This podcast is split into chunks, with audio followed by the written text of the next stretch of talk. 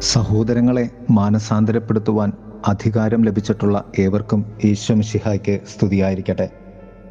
തിരുസഭ മാതാവ് ഇന്ന് നമുക്ക് നൽകുന്ന വചനധ്യാനം മത്തായുടെ സുവിശേഷം പതിനെട്ടാം അധ്യായം പതിനഞ്ച് മുതൽ ഇരുപത് വരെയുള്ള വാക്യങ്ങളാണ്.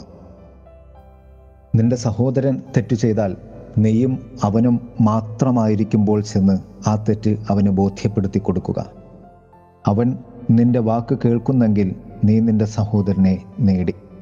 ഇല്ലയെങ്കിൽ സാക്ഷികളോടുകൂടെ പോയി അവനോട് സംസാരിക്കുക. അവൻ അവരെയും അനുസരിക്കുന്നില്ലയെങ്കിൽ സഭയോട് പറയുക. സഭയെയും അവൻ അനുസരിക്കുന്നില്ലെങ്കിൽ അവൻ നിനക്ക് വിജാതീയനെ പോലെയും ചുങ്കക്കാരനെ പോലെയും ആയിരിക്കട്ടെ. ഏഴ് എഴുപത് തവണ ക്ഷമിക്കണമെന്ന് പത്രോസിനോട് പറഞ്ഞുകൊടുത്ത് പഠിപ്പിച്ച കർത്താവായ യേശുനാഥന്റെ വാക്കുകൾ തന്നെയാണ് ഇത്. ആറു തലങ്ങളിൽ ഈ ധ്യാനത്തെ നമുക്ക് ക്രമപ്പെടുത്താം. ഒന്നാമതായി ദൈവം നമുക്ക് നൽകിയിട്ടുള്ളത് ആത്മീയ സ്വാതന്ത്ര്യവും ദൈവീക ശക്തിയുമാണ്. ഇവ രണ്ടും നമുക്ക് പ്രദാനം ചെയ്തിരിക്കുന്നത് മുറിവേറ്റതും തകർക്കപ്പെട്ടതുമായ എന്റെ സഹോദരങ്ങളെ വീണ്ടെടുക്കുവാൻ ദൈവം നൽകിയിരിക്കുന്ന അധികാരമാണ് ഇത്. നമുക്ക് ദൈവം നൽകിയിട്ടുള്ള ഒരു നന്മ പോലും ഒരു കൃപ പോലും പങ്കുവയ്ക്കപ്പെടാതിരിക്കരുത്. മനുഷ്യനിലുള്ള ആത്മീയ കാരണങ്ങൾ അഥവാ ശക്തിയെക്കുറിച്ച് പറയുന്നത് മത്തായ സുവിശേഷത്തിന്റെ പ്രത്യേകതയാണ്. നമ്മിലുള്ള ആത്മീയ ചോദനകളെ നഷ്ടപ്പെടുത്താതെ നാം പരിപാലിക്കേണ്ടതുണ്ട്. നമ്മിലും മറ്റുള്ളവരിലും അത് പ്രചോദിപ്പിക്കപ്പെടേണ്ടതുണ്ട്. ക്ഷമിക്കുവാനും ക്ഷമിക്കപ്പെടുവാനും മാനസാന്തരപ്പെടുത്തുവാനും ഈ രണ്ട് സത്യങ്ങൾ നാം യഥാർത്ഥത്തിൽ ജീവിക്കുകയും ആഗ്രഹിക്കുകയും മനസ്സിലാക്കുകയും ചെയ്യേണ്ടതുണ്ട്. രണ്ട് മറ്റുള്ളവരിലെ പാപത്തെ നിന്നിലെ ആത്മീയത കൊണ്ട് നേരിടേണ്ടതുണ്ട്. പൗലോസ്ലിഹ പറയുന്നു പാപം ചെയ്യുന്നവൻ പാപത്തിന്റെ അടിമയാണ്. അടിമത്തത്തിൽ കഴിയുന്ന ഒരുവനെ സ്വാതന്ത്ര്യത്തിലേക്ക് നയിക്കുവാൻ സ്വാതന്ത്ര്യത്തിൽ നിലകൊള്ളുന്നവന് മാത്രമേ സാധ്യമാവുകയുള്ളൂ. അതാണ് വചനം നമ്മോട് പറയുന്നത്. നിന്റെ സഹോദരൻ തെറ്റു ചെയ്താൽ അവന് തെറ്റ് ബോധ്യപ്പെടുത്തി കൊടുക്കുക. അവന് ബോധ്യപ്പെട്ടാൽ നീ നിന്റെ സഹോദരനെ നേടി എന്ന് വചനം സാക്ഷ്യപ്പെടുത്തുന്നു. തെറ്റാണ് എന്ന് ബോധ്യപ്പെടുത്തുക എന്നാണ് വചനം പറയുന്നത്. അവൻ തെറ്റു ചെയ്തു എന്ന് പറഞ്ഞ് അവന്റെ തെറ്റായ പ്രവൃത്തിയെ കുറ്റപ്പെടുത്തുകയല്ല തിരുത്തലും ദൈവീക പ്രവൃത്തിയും.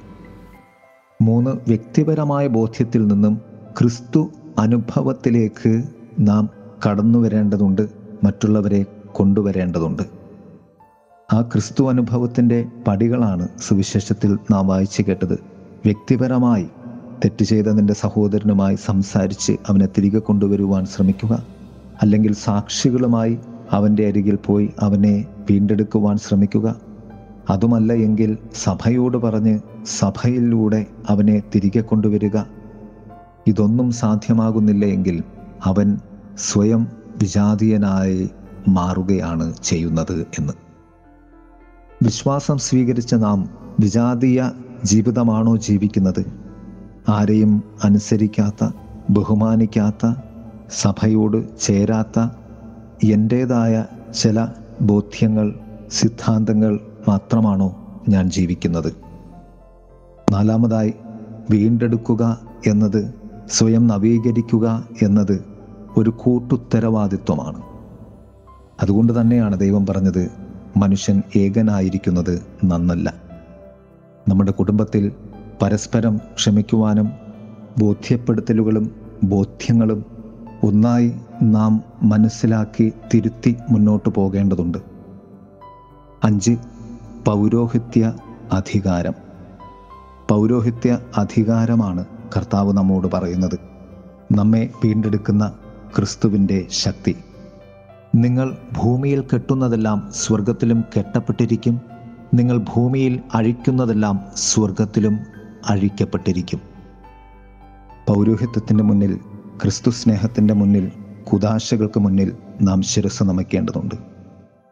ഏറ്റവും ഒടുവിൽ ദൈവ സാന്നിധ്യത്തിന്റെ ഇടം ഭൂമിയിൽ രണ്ടോ മൂന്നോ പേർ എന്റെ നാമത്തിൽ ഒരുമിച്ച് കൂടുന്നിടത്ത് അവരുടെ മധ്യേ ഞാനുണ്ടാകും. നമ്മുടെ മധ്യേ നിലകൊള്ളുവാൻ ആഗ്രഹിക്കുന്ന ദൈവത്തിന്റെ അടങ്ങാത്ത ആഗ്രഹമാണ് നമ്മൾ പാപത്തിൽ നിന്നും തിരിച്ചു വരിക എന്നത്.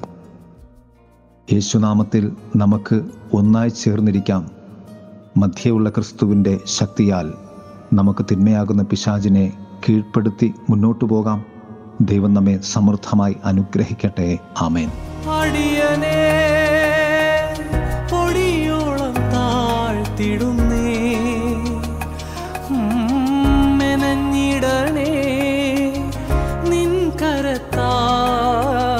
അണഞ്ഞിടും ഞാൻ തിരുസവിധേ. അടിയനേ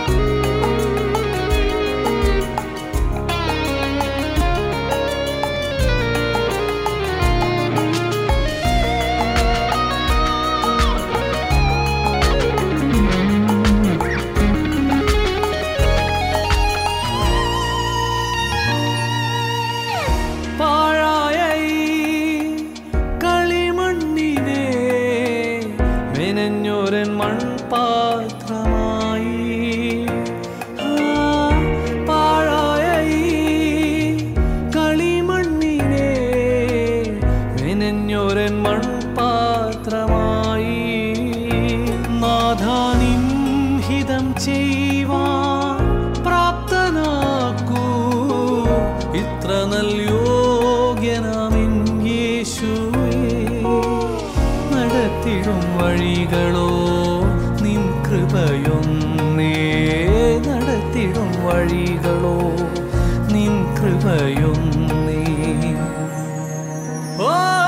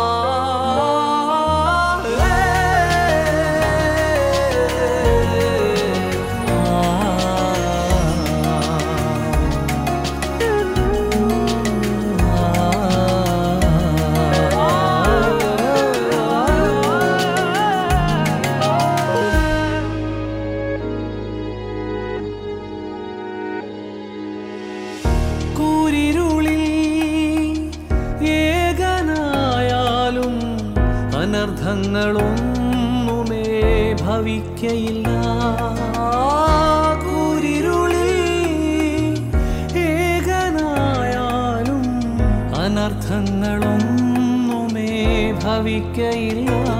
യേശുവേ